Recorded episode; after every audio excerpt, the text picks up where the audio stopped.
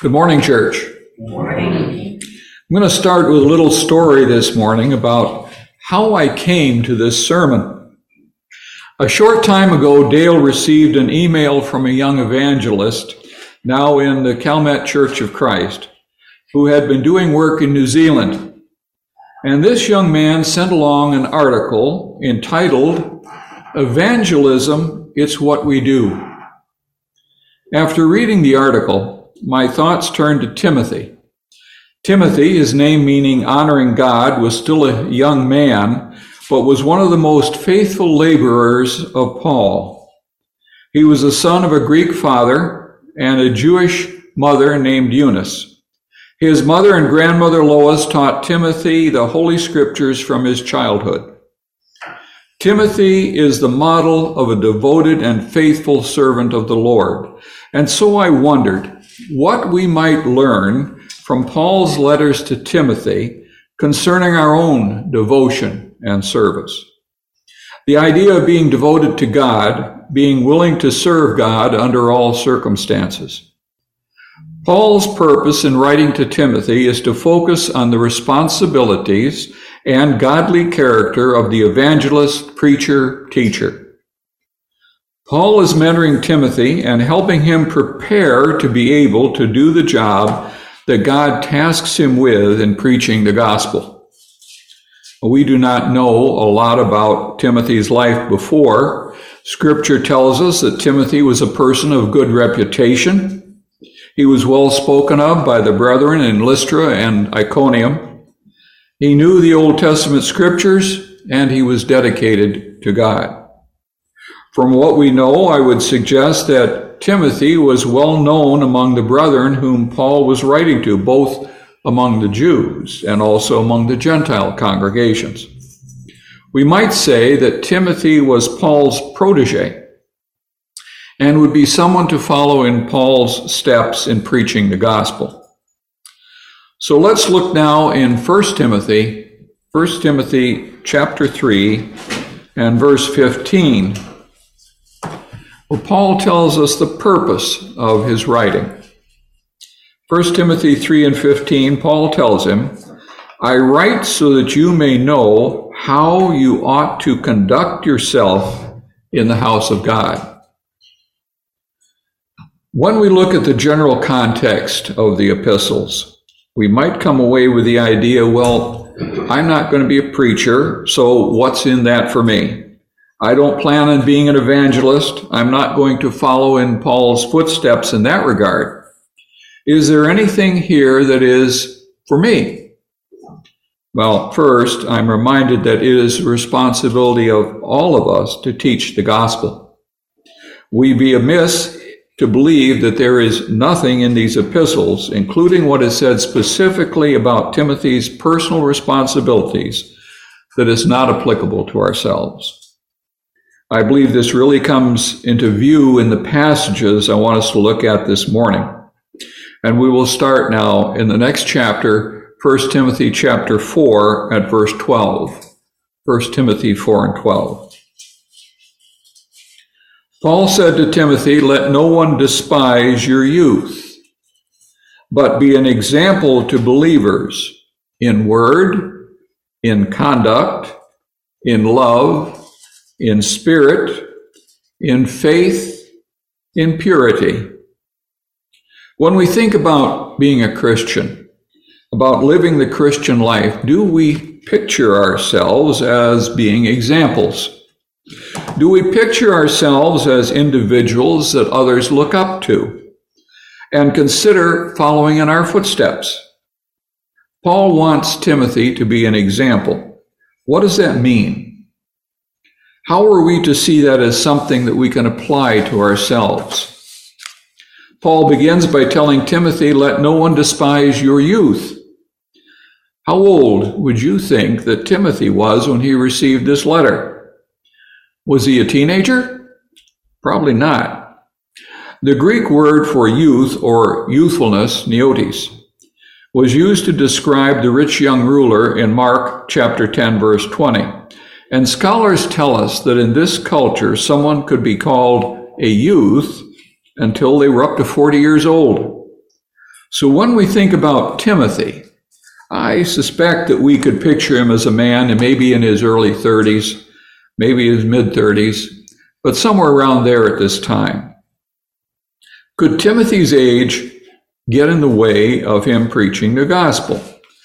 Now, there's a sense in which Timothy's position as a young man, being a teacher or an instructor, might very well have this obstacle. What Paul tells Timothy is let no one despise your youth. Do not let anyone dismiss you or what you say because of your age. The original word for despise is a compound word meaning disdain. Think little of, think nothing of, disregard, think against, disesteem. What the word means here is to look down on someone, to discount them or dismiss them because of their age. You despise someone by thinking that what they are saying really does not matter, and therefore you despise them. Now, this does not necessarily mean the idea of hate. That's something we seem to have added in recent years. It can simply mean you do not regard them or you think of them lightly in terms of what they're saying or doing. In Romans chapter 2 and verse 4, the same word is used to describe the aspect of our approach to God. Romans 2 and 4 says, Or do you despise the riches of his goodness, forbearance, and long suffering, not knowing that the goodness of God leads you to repentance? To not give something serious thought, to just consider it in a trivial way, is the meaning of the word despise. Paul was concerned about that for Timothy. And if you were to look in 1 Corinthians chapter 16, starting at verse 10, it says, Now if Timothy comes, he's writing to Corinthians, you know, if Timothy comes, see that he may be with you without fear for he does the work of the Lord as I also do. Therefore, let no one despise him. Paul is encouraging the Corinthians to not despise, discount Timothy. There may have been a tendency, because of Timothy's age, by others who were listening to him to think, well, he's a young guy. He doesn't really know what he's talking about. He doesn't know the depth. Yeah, gray hair has its perks people tend to take you more seriously if you're older. This is especially true in regard to leadership or instruction. A younger person may be viewed as inexperienced, and many times those who are older are unwilling to be instructed or corrected by someone that is younger. One of the perks of great gray hair, rightly or wrongly, is it shows people you might have a little more experience in life and therefore they give you a little bit more credibility than someone who is young. Let's say you've been on your job a number of years and they bring in this new person who is now your boss, 20 years your junior. How are you going to listen to this person? After all, you've been on the job longer than he's been alive. Sometimes it is a challenge for older folks to listen to the younger. I think it is because we put a premium on the aspect of experience, sometimes rightly so, or we might dismiss the individual simply because they are young. Thinking about this in context of teaching the gospel, Timothy was tasked with an enormously important job.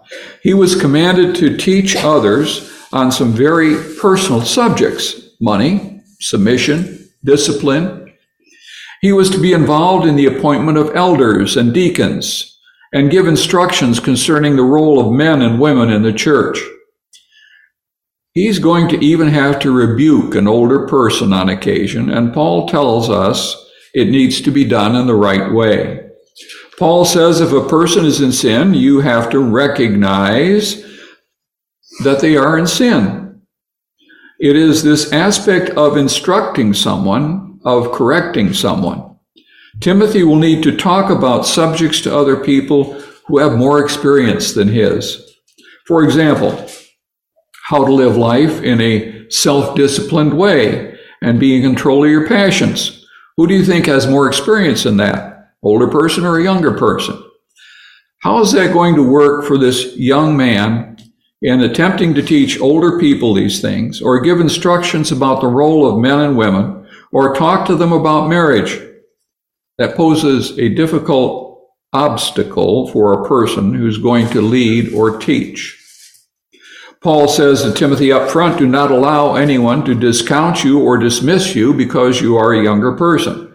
It is not based upon the aspect of your age or even your experience. The things you're going to deliver come from a higher source. He's putting Timothy in the right frame of mind to understand the authority by which he would teach and how he should approach others.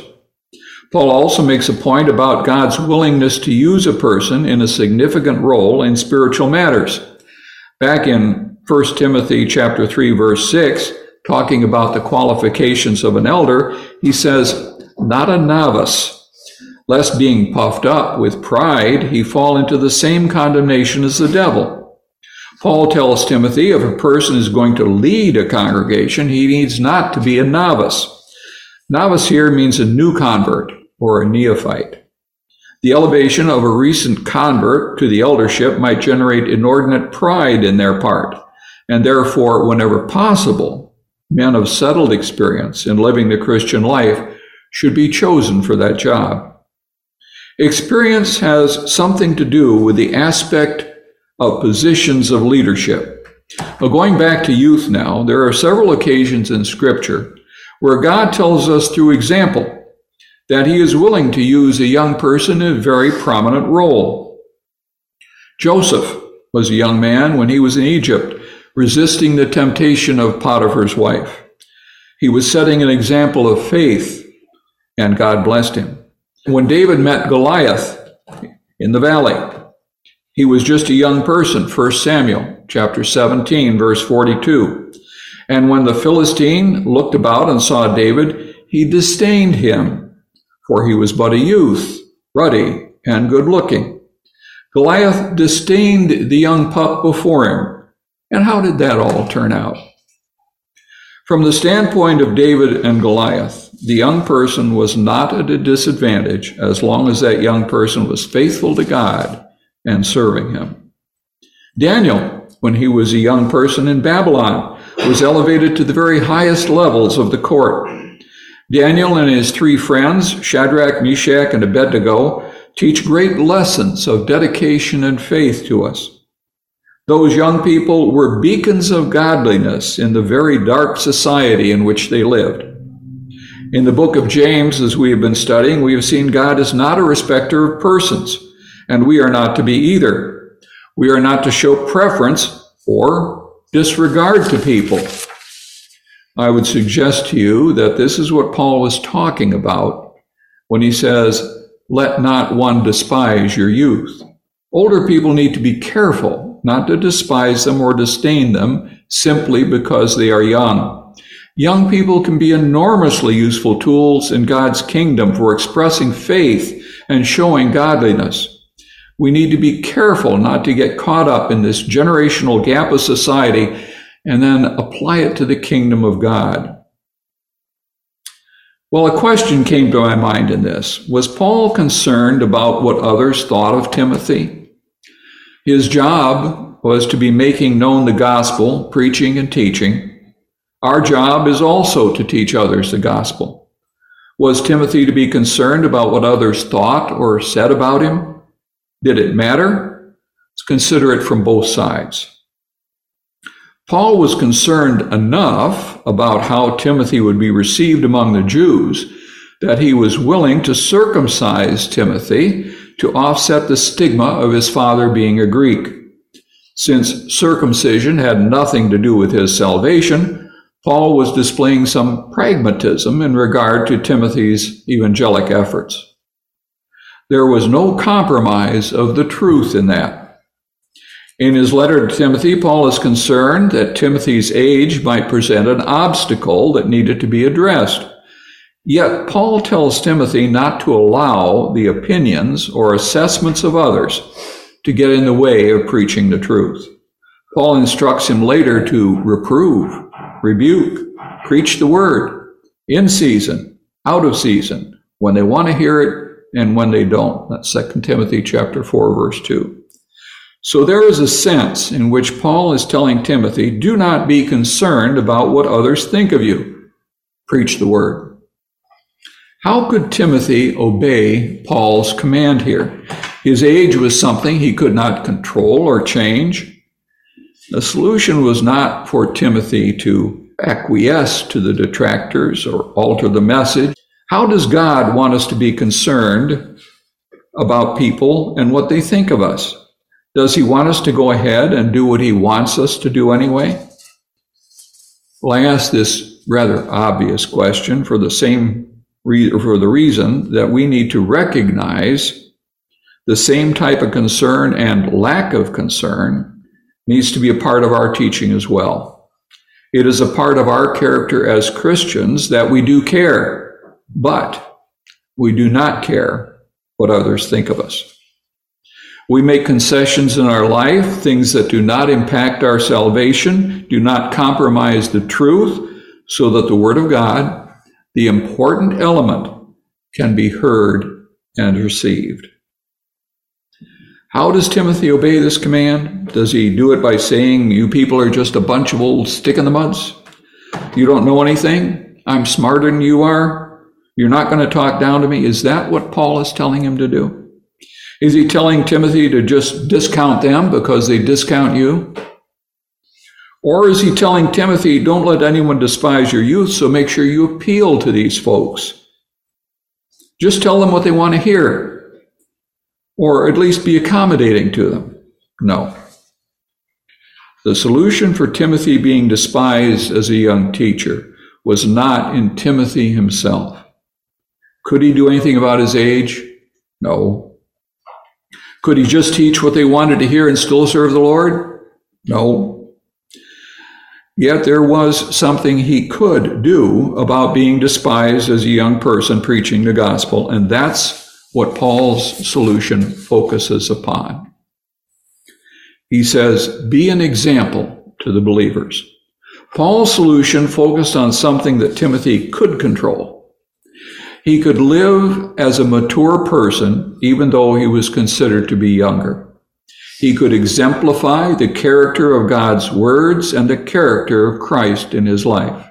He could be an example, not just an example to the world, but what Paul tells Timothy is he is to be an example to other believers. Paul's answer is rooted into his relationship with Jesus. That happens so many times when the apostle presents a problem to us. That's a spiritual problem. The solution to that problem is not found in me. It is not found in what I can do right. It is not found in what I do wrong. It is found in whether or not I have a relationship with God and whether or not I am fulfilling that relationship. It's not about Timothy. It was not about Paul. Paul is saying if you want to be able to deal with this aspect of being despised as a young teacher, then you need to live what you preach. If you want people to accept what you say, then live it, and they'll not be able to despise your youth. This is how you get the respect you need. You live before Christians like Christ lived and be an example to them. The Greek word here, tupos, which is translated as example, means a die, as in something that is struck, that is, by implication, a stamp, by analogy, a shape, a statue, figuratively, a style or a resemblance, especially a sample or type. A model, for example. A model is an instance or perhaps a warning. Example, fashion, figure, form, manner, pattern, print. It is the aspect of something that is as it ought to be. The idea of example means a pattern to follow. And that goes back to our question at the beginning of the lesson. Do you consider your life before Christ in that perspective? God wants me to be an example. He wants each of us to be an example to others. He wants us to be someone that others would follow. We all know that we need to follow Jesus. And again, that same word is used to describe Jesus as an example to us. Now, the Puritan Thomas Brooks had many interesting sayings, but I'm going to say one here.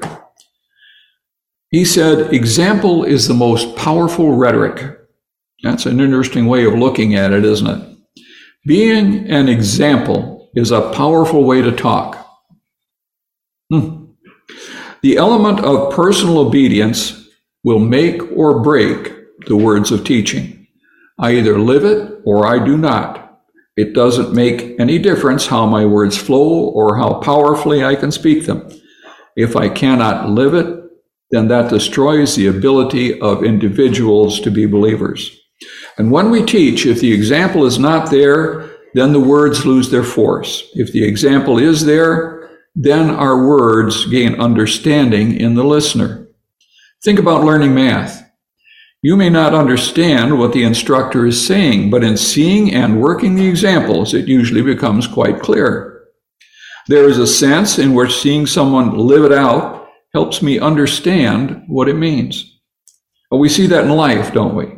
In scriptures, we read about being submissive, about not provoking our children to wrath. And as a young person, I thought, what does that mean? How does that play out in my life? And then through observation, I have seen women who submitted themselves to the leadership of their husbands, of parents who sacrificed for their children.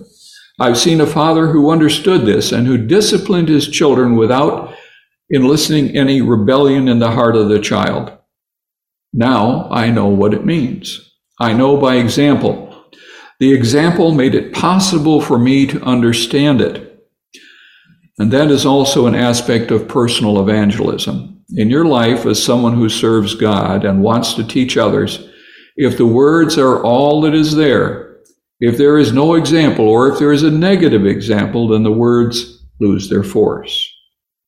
Conversely, if the example is there, then the words carry the weight of authenticity. I know what's being said, and now I know the power of what's being said.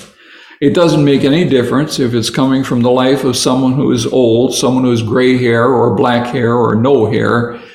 It is the person living it. We may not necessarily make application to it as much as we should, but Paul speaks of the imperative of the role of an example when he wrote to the Corinthians. In 1 Corinthians 4 and 16, he said, Therefore I urge you, imitate me and we say, I thought we were supposed to imitate Jesus. How can Paul say we're supposed to imitate him? Well, Paul was a follower of Jesus and said if you imitated Paul, you imitated Jesus. And Paul tells us this in 1 Corinthians 11 and 1. He says, Imitate me just as I also imitate Christ. The whole idea is that being an example is a powerful element in the teaching process. In Philippians 3 and 17, brethren, join in following my example, and note those who so walk as you have us for a pattern. He says later in Philippians 4 and 9, the things which you have learned and received and heard and saw in me, these do, and the God of peace will be with you. The writer of Hebrews exhorted his readers to remember those who rule over you who have spoken the word of God to you, whose faith follow considering the outcome of their conduct. That is the practical way of looking at a person's life and realizing that the purpose of what they're doing, in addition to obeying God, is to set an example. That's what a leader should do, isn't it? Not just tell people what to do, but do it themselves and then people will follow them. Of course, the greatest example of this was Jesus. In 1 Peter 2 and 21, Peter said, Christ also suffered for us, leaving us an example that you should follow in his steps.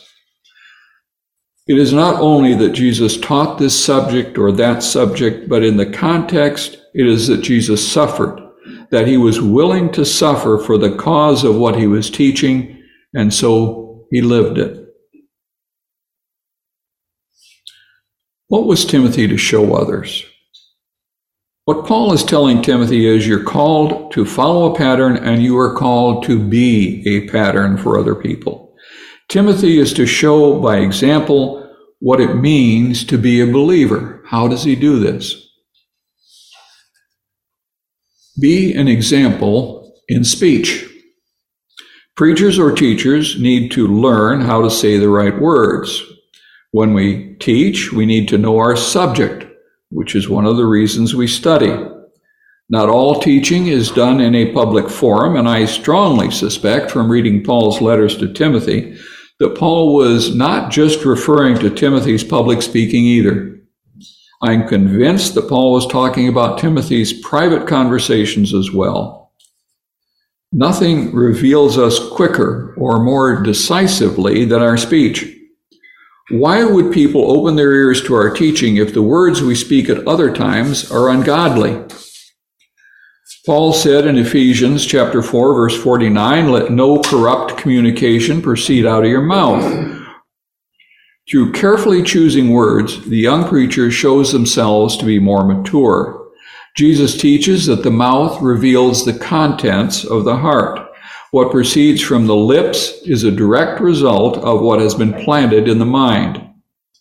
Paul is telling Timothy to impart wisdom and counsel to other people you first must show them by what you are doing that you know what you're talking about. Be an example in conduct. The word for conduct, anastrophe, in our text means behavior or manner of life. Timothy needs to exhibit his faith in every area of life.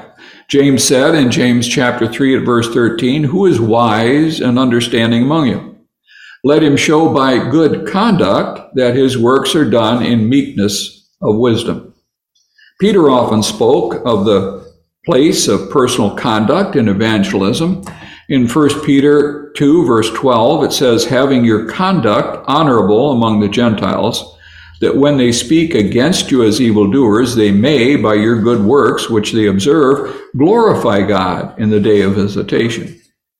And in 1 Peter 3 and 16, having a good conscience, that when they defame you as evildoers, those who revile your good conduct in Christ may be ashamed.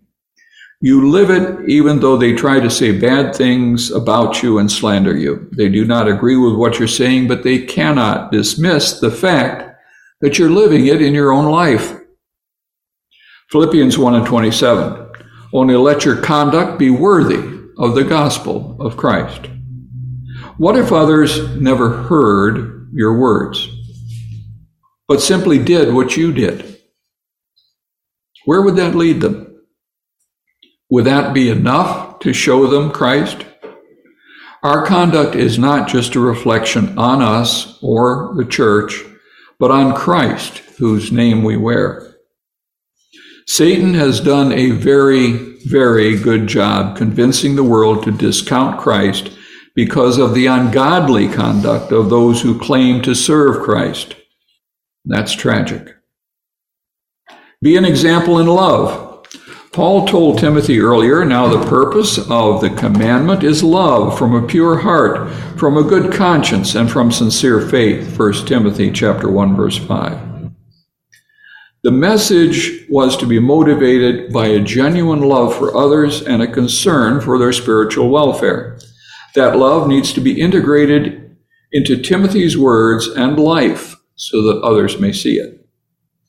Others can tell when we're approaching them out of love or some ulterior motive. Others can see if we're teaching and preaching because we love God or we love the praise of men.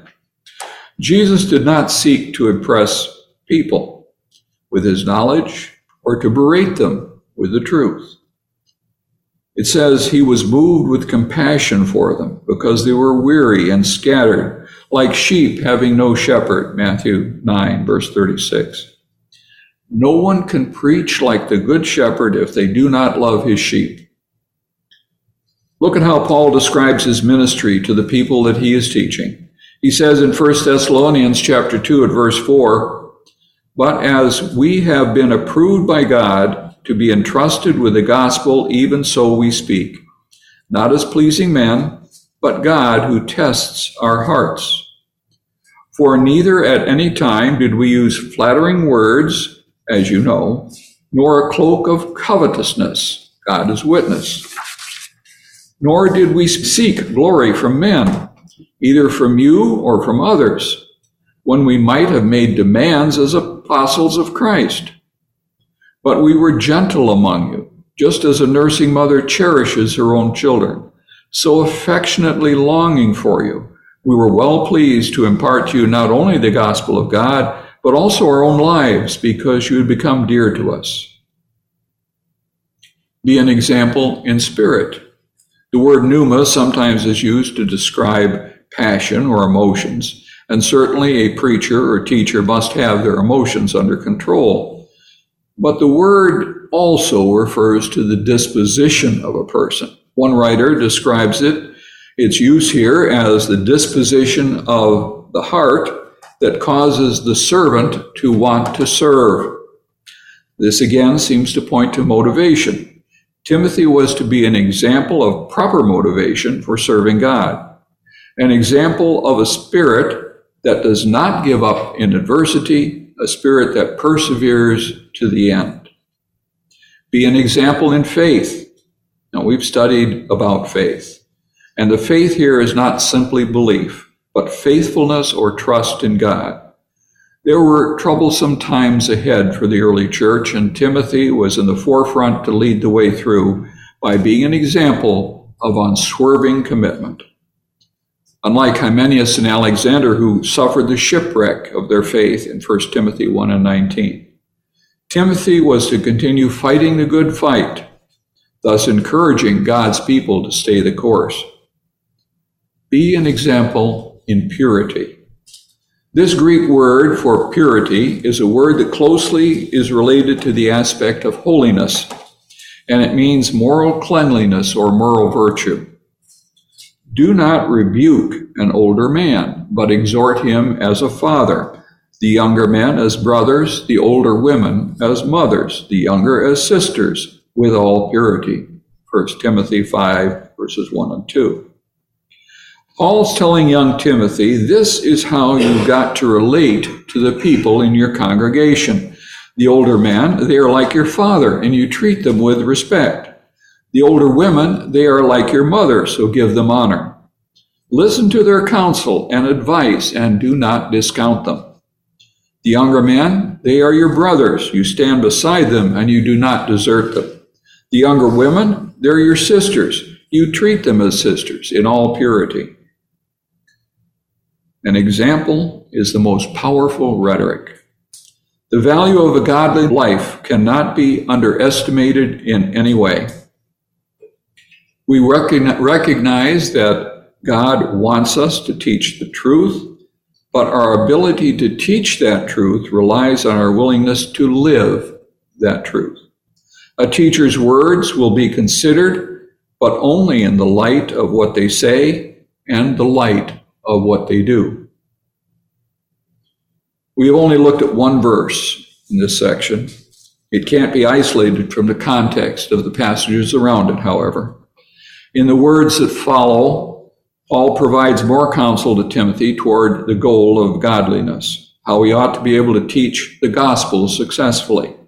Paul says, give attention to reading, to meditation, exhortation, and give attention to doctrine. Use the gift that God has given you.